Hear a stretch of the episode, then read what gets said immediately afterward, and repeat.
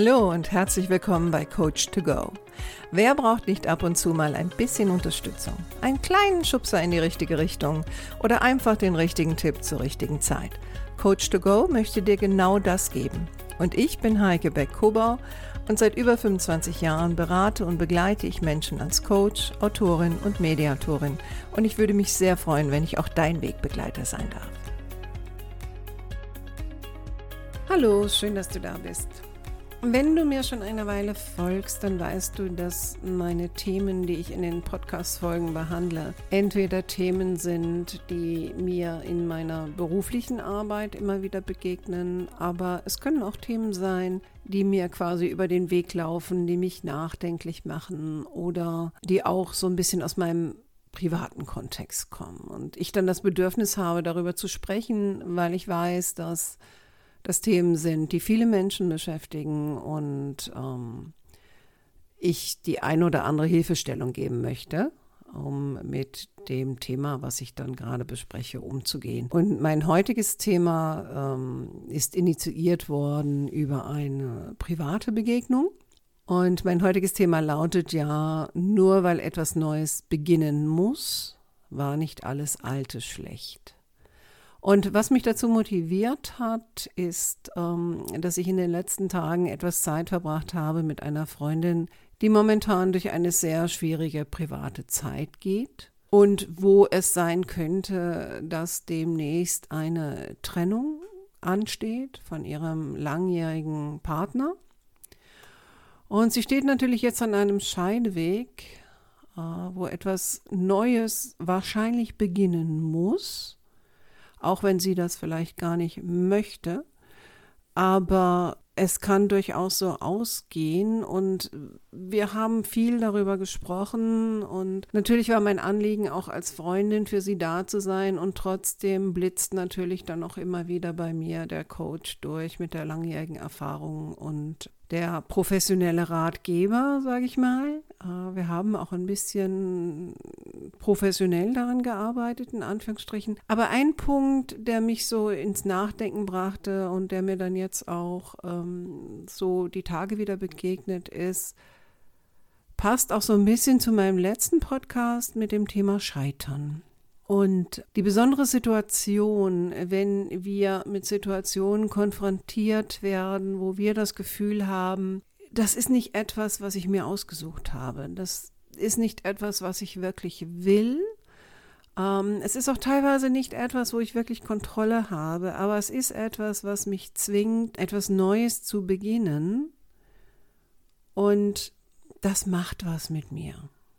Klar, das macht was mit uns, wenn wir das Gefühl haben, wir gehen gezwungenermaßen in was Neues über und ähm, wir schauen zurück und was dann ja oft passiert, also auch, auch in diesem Fall, und was oft auch passiert, ganz besonders bei Frauen, weil wir ja etwas haben, das nenne ich immer assoziatives Denken. Das heißt, wir bringen etwas, das jetzt passiert, sehr oft in Verbindung mit Dingen, die vorher passiert sind und die hängen dann miteinander zusammen und die lassen sich nicht trennen. Und wenn uns dann was Negatives passiert oder in dem Fall wir erleben eine große Enttäuschung durch einen anderen Menschen, dann stellt das sehr oft sehr viel Gutes in Frage, was wir mit dem Menschen vorher erlebt haben.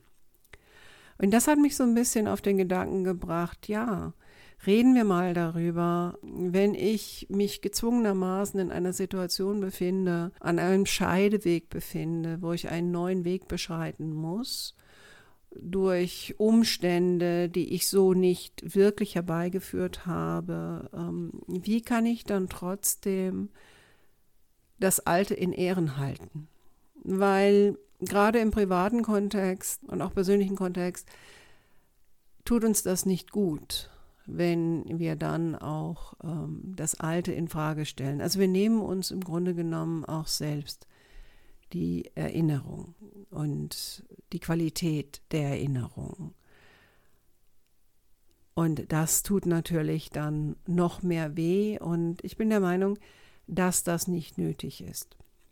Aber wie kann man das jetzt machen? Ich glaube, das, das Erste ist, ich meine, wenn man durch eine Phase geht, wo man gezwungen ist zu einer Veränderung, die man selber im Grunde genommen sich so nicht gewünscht hat, dann ist sicherlich einer der ersten Schritte, dass man teilweise versucht, ähm, sich zu schützen. Und wie schützt man sich dann oft, indem man wütend ist auf den anderen oder auf die Umstände oder das Leben? Und natürlich auch, und besonders wir Frauen sind dann oft sehr, sehr wütend auf uns selbst weil wir natürlich den Anspruch haben, wir hätten solche Dinge früher merken müssen, wir hätten früher aktiv werden sollen. Waren wir zu gutgläubig, waren wir zu tolerant, waren wir zu wenig reaktiv und so weiter und so fort. Und ähm, der erste Punkt, der sicherlich wichtig ist, wenn dann die Wut etwas abgeklungen ist, weil es ist natürlich auch nicht zu leugnen, dass Wut im ersten Moment natürlich auch was Heilsames hat. Ne, es, es gibt mir das Gefühl, ich habe Kontrolle, ich kann etwas machen. Ich bin wütend, ich bin wütend. Und der andere oder die Umstände sind schuld. Und der erste Schritt ist erstmal, dass man auch bereit ist, der unliebsamen Wahrheit ins Auge zu blicken. Also, und manchmal wird es dadurch erreicht, dass wir laut aussprechen, was ist.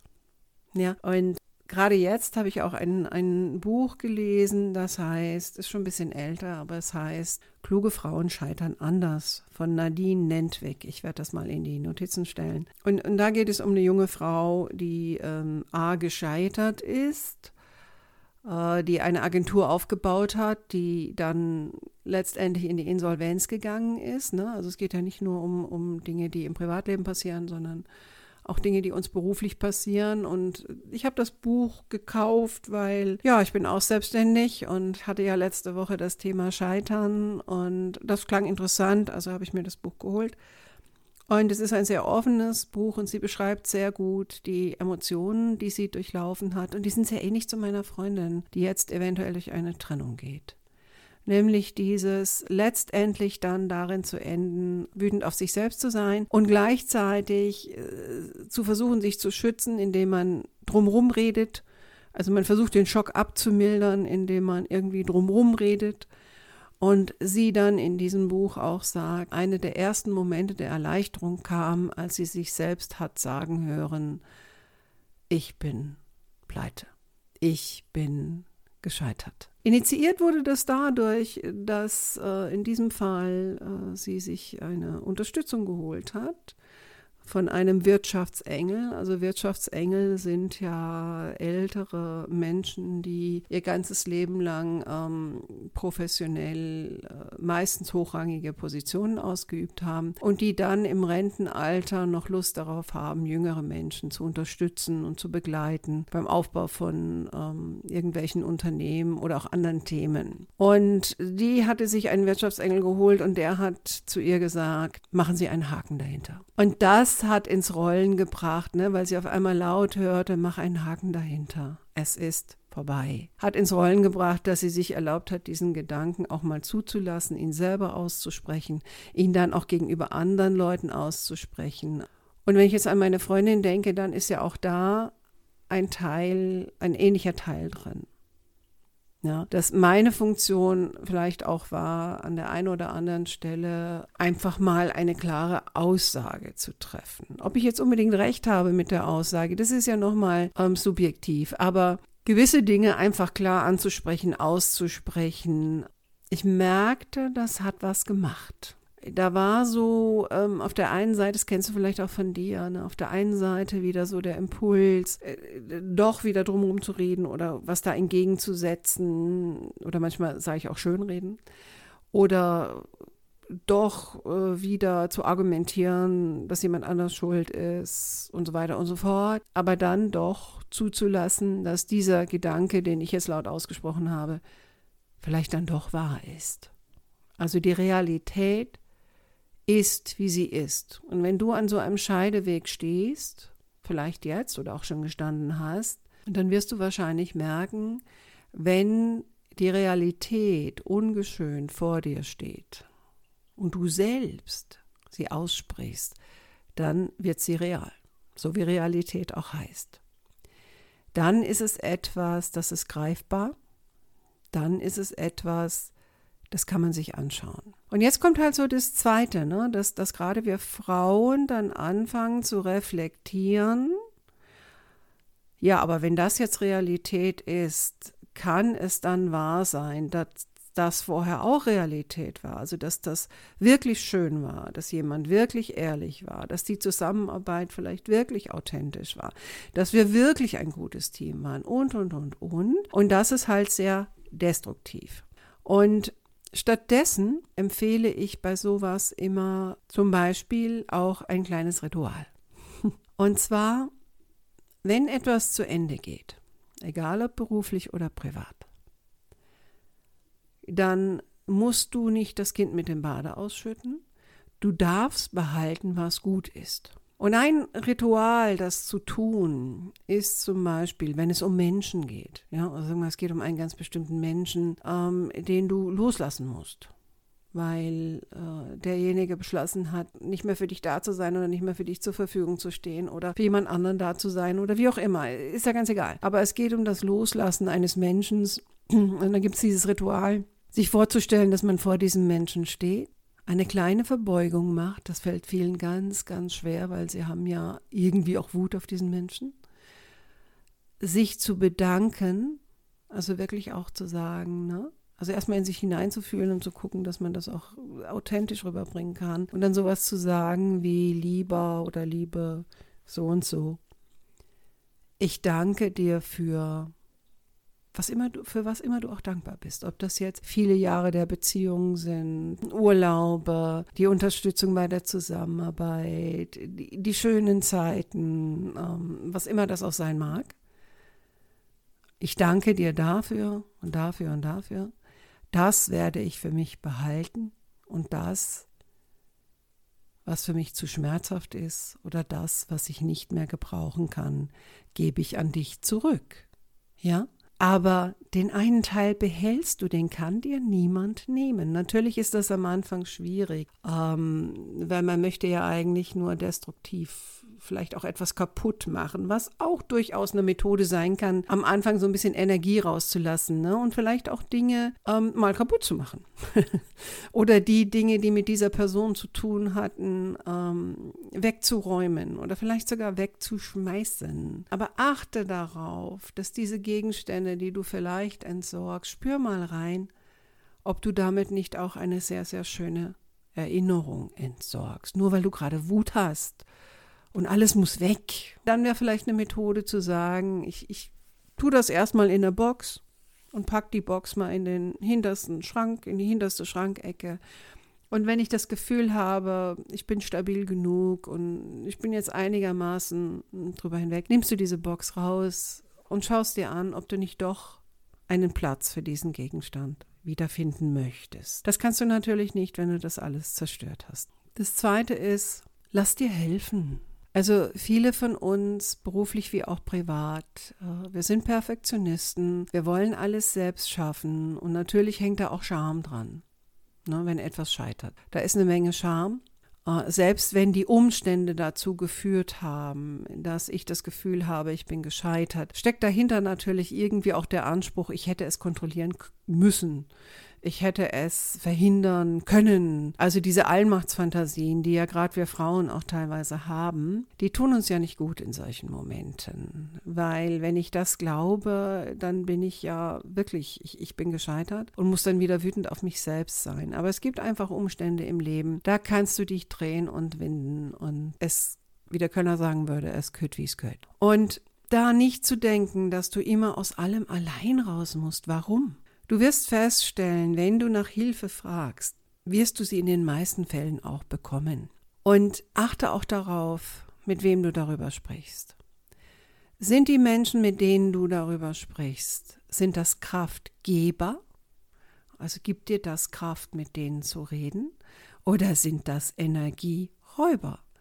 Also die im Grunde genommen dann das zum Anlass nehmen, über ihre eigenen Probleme zu reden, die dir nicht wirklich zuhören, die dir Ratschläge geben, die überhaupt nichts mit deinem Leben zu tun haben, weil die eigentlich auch gar keine Idee haben, was mit deinem Leben zu tun hat. Ja, also bedenke das, ähm, da sind dann manchmal auch fremde Leute besser als Leute, die man kennt. Ne, und dann bin ich jetzt wieder bei, bei Selbsthilfegruppen oder Portalen, wo man sich austauschen kann. Und manchmal kommt man auch an den Punkt, wo man sagt, naja, es ist vielleicht gar keine reale Live-Person, vielleicht hole ich mir Hilfe über Bücher oder Videos und, und Podcasts, wie zum Beispiel meiner, um mir was Gutes zu tun und mir selbst eine Hilfestellung zukommen zu lassen.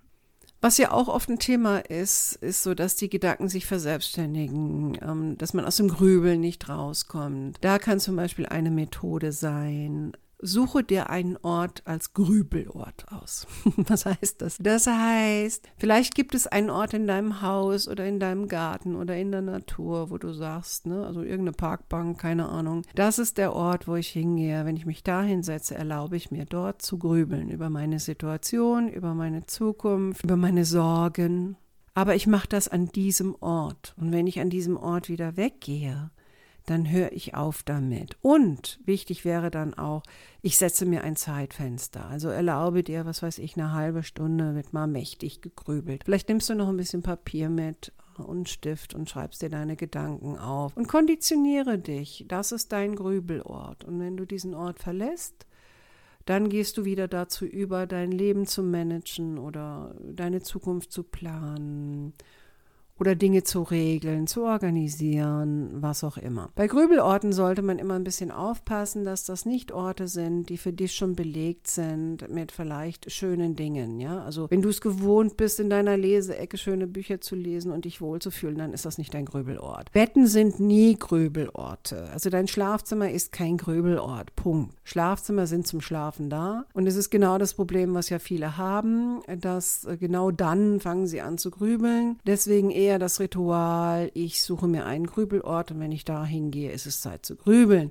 Und du wirst auch mit der Zeit merken, dass das abnimmt. Aber du gibst dem Raum ne? und du gibst ihm einen in gewisser Weise kontrollierten Raum. Und das, das ist ja auch ein Thema, bei gerade so, ähm, wenn wir etwas Neues beginnen müssen, obwohl wir uns das anders vorgestellt haben und obwohl wir es anders wollten dann hat das ja auch ganz viel damit zu tun, das Gefühl des Kontrollverlustes. Und wie kann ich wieder Kontrolle in mein Leben bringen? Und ein Grübelort wäre eine Kontrolle. Ähm, Dinge aufzuschreiben ist eine gewisse Form von Kontrolle. Zu entscheiden, mir die Realität oder anzuschauen, ist eine Form von Kontrolle. Mir selbst zu erlauben, Hilfe anzunehmen, ist eine Form von Kontrolle. Zu entscheiden, mit wem rede ich darüber und bei wem lasse ich es, ist eine Form von Kontrolle. Ähm, Rituale zu haben, ist eine Form von Kontrolle. Und äh, für viele von uns und besonders Frauen ist es wichtig, aus dieser Hilflosigkeit herauszukommen. Deswegen werden ja auch viele Männer so aktiv. Ne? Die fangen dann an, irg irgendwelche Bauprojekte ins Leben zu rufen, ähm, müssen irgendwas auseinander reißen, um es dann wieder zusammenzubauen. Das ist ja nichts anderes. Das ist ja einfach etwas, wo ich das Gefühl habe, ich kann etwas schaffen, weil ich fühle mich vielleicht sonst auch hilflos. Also kompensiere ich, indem ich etwas baue. Und das ist okay. Ne, der berühmte Hobbykeller, das ist in Ordnung. Also finde auch für dich etwas, wo du wieder das Gefühl hast, ja, aber da habe ich ein gewisses Maß an Kontrolle. Und in dem anderen Bereich sorge ich für mich. Und Vielleicht auch einfach zu akzeptieren, dass es immer wieder Bereiche gibt und immer wieder Punkte gibt im Leben. Da bleibt uns als einziges etwas loszulassen und etwas gehen zu lassen. Aber du darfst das behalten, was daran gut war. Du darfst die Erinnerungen behalten, die schön sind. Und wenn du so bewusst damit umgehst, wirst du wahrscheinlich merken, dass nach einer Weile und diese Weile ist unterschiedlich lang bei jeder Person, wirst du in der Lage sein, zurückzublicken und auch zu entdecken, was für dich auch wieder Neues entstanden ist und was du vielleicht auch gelernt hast aus dieser Situation. Aber das ist oftmals nicht möglich, wenn wir mittendrin sind. Natürlich kannst du versuchen, eine Liste zu machen, äh, was ist das Gute an der Situation, was könnte ich lernen. Aber meine Erfahrung ist, dass man da auch immer so ein bisschen Abstand braucht. Ne? Und vielleicht ist das dann noch der Punkt, wo du wieder gewisse Sachen aus der Box holst und wieder aufstellst und ähm, dich gerne daran erinnerst. Und das war ein Teil deines Lebens. Vielleicht war das eine Firma, vielleicht war das eine Ehe, vielleicht war das eine Freundschaft. Und jetzt bist du in einem neuen Teil deines Lebens. Und den gilt es zu gestalten und den gilt es zu formen und vielleicht auch wieder zu dir selbst zu finden, weil du dich durch das, was jetzt vorbei ist, auch sehr stark definiert hast. Ne? Da wäre ich jetzt zum Beispiel wieder bei, ähm, wenn ich aus einer Beziehung oder einer Ehe rausgehe, ne, ich habe mich als vielleicht Ehefrau gesehen oder Ehemann, wer bin ich jetzt? Oder vielleicht warst du erfolgreicher Unternehmer oder Unternehmerin oder Führungskraft und wer bist du jetzt? Das sind natürlich alles Dinge, mit denen du dich dann auseinandersetzen kannst und auch tun solltest. Mein Ansatz war aber jetzt eher zu sagen, okay, ne? Äh, wie kannst du für dich das Gute bewahren? Weil das ist wichtig für die Seele, nicht alles in Frage zu stellen, nur weil jetzt etwas zu Ende geht und du nicht wolltest, dass es zu Ende geht. Lass dir nicht deine Erinnerung nehmen, lass dir nicht deine Erfolge nehmen und lass dir nicht die schönen Gefühle und Zeiten nehmen. Nimm sie mit in eine für dich gute Zukunft. Und dabei wünsche ich dir alles Gute und wenn ich behilflich sein kann, dann kannst du dich gerne bei mir melden. Ich freue mich, dass du bei meinem Podcast ähm, als Zuhörer dabei bist und hoffe, du bist auch nächste Woche wieder dabei. Jetzt wünsche ich dir erstmal noch eine gute Woche und freue mich, wenn du nächste Woche wieder dabei bist. Ciao, deine Heike.